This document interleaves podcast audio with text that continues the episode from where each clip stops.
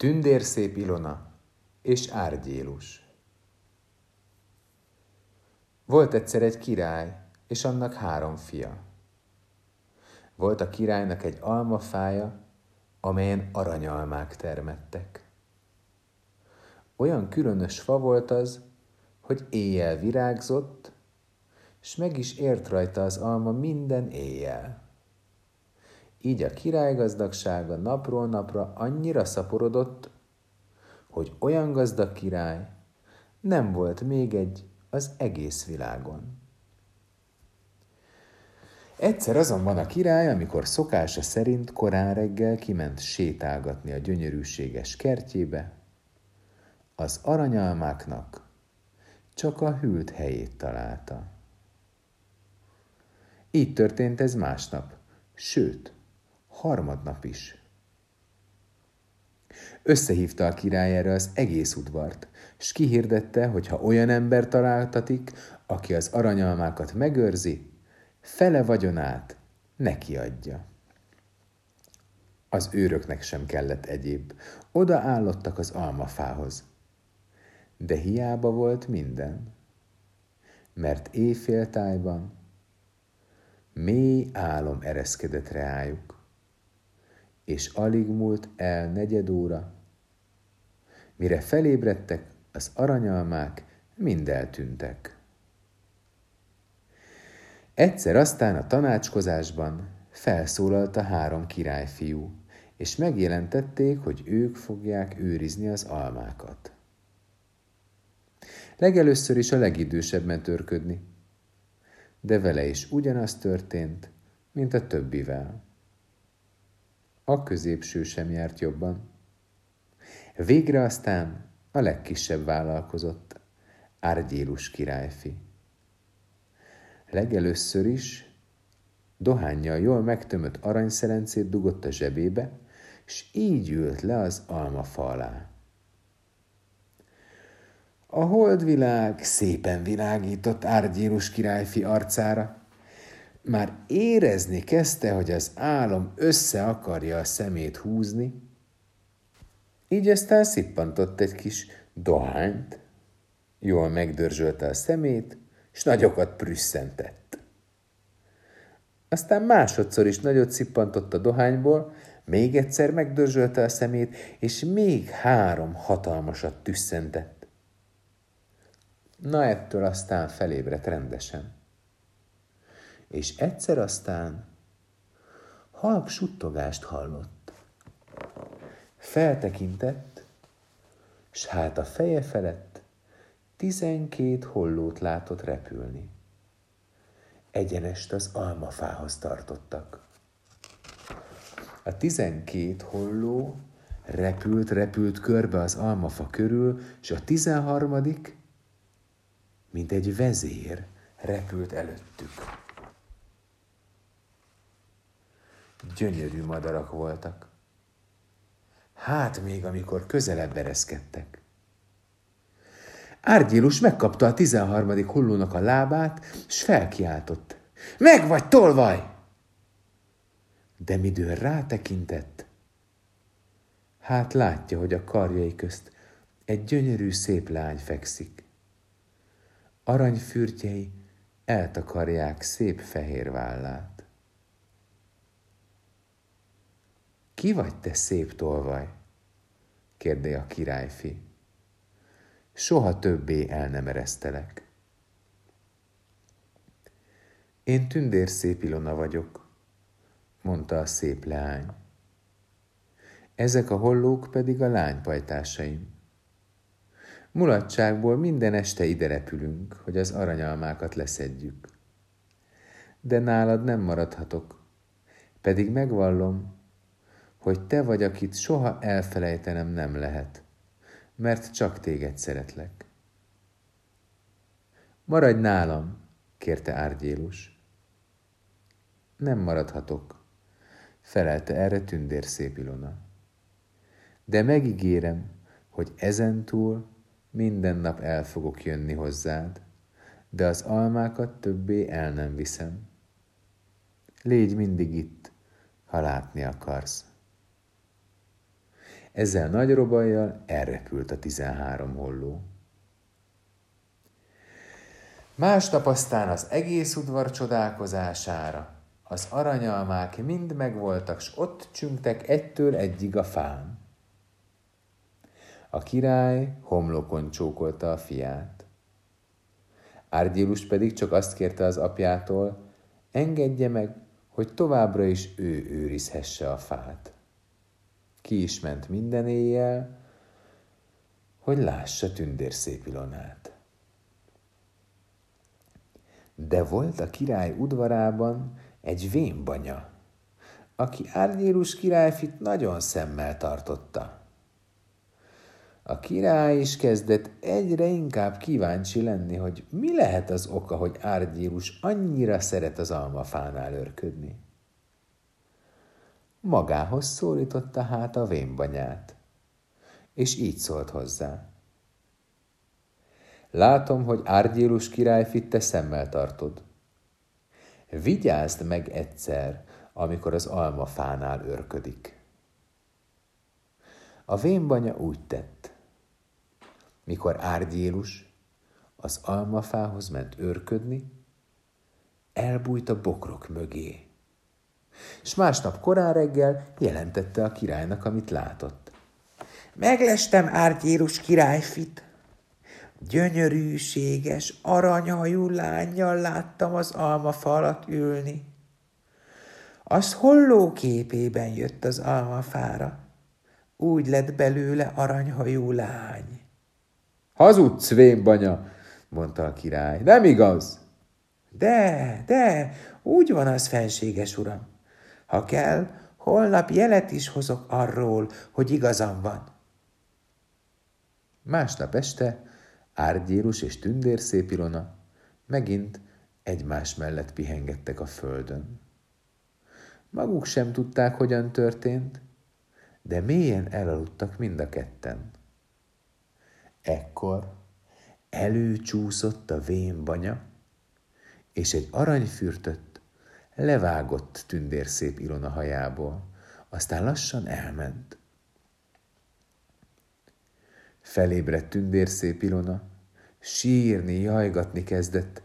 Felébredt erre Árgyélus is. Mi bajod van, kedvesem? Jaj, Árgyélus, é boldogul. Én téged soha többé nem láthatlak. Nálad nem maradhatok. A házadban tolvajok laknak. Nézd, aranyfürtjeimből egyet levágtak. Ezzel megölelte Árgyélust. Újjáról egy gyűrűt vett le, és Árgyéluséra húzta. Neked adom, mondta. Erről akárhol megismerlek. Ezzel összecsapta kezét, hollóvá változott, és elrepült. Másnap reggel a vénbanya megmutatta az aranyfürtöt a királynak. Nagyon csodálkozott a király, és tüstént magához hívatta Árgyélus királyfit. Édes fiam, testvéreidet már mind kiházasítottam. Megjött az idő, hogy téged is megházasítsalak.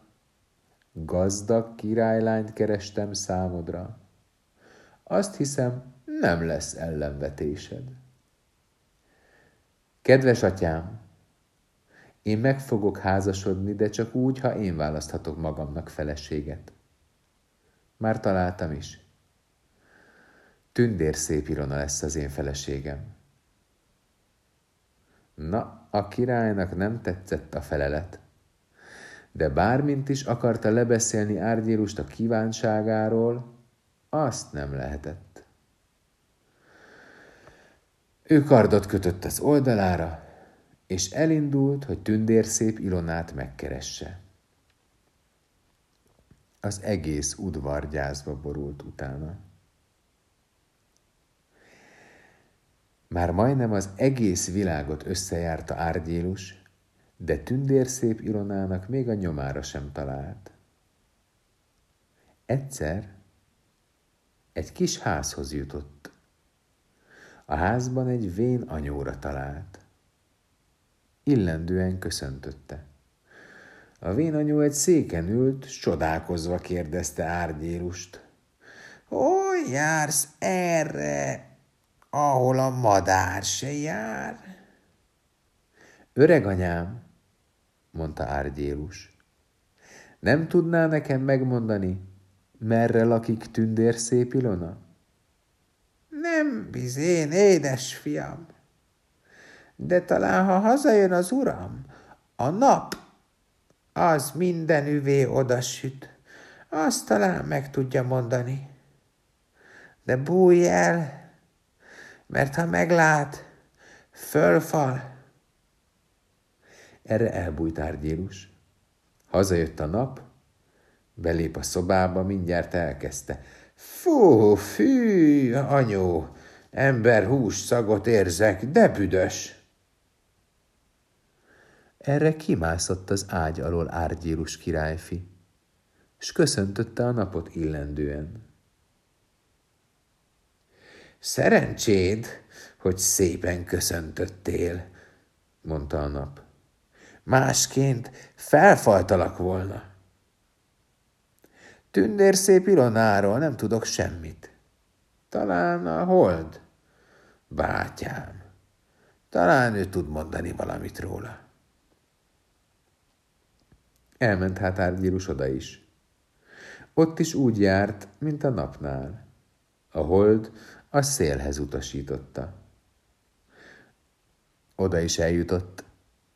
Szépen beköszöntött, és a széltől is megkérdezte, hogy nem tud-e valamit tündérszép Ilona felől. Én, mondta a szél, én nem tudok semmit. De nem messze tőlem, abban az erdőben lakik az állatkirály. Az talán tud valamit.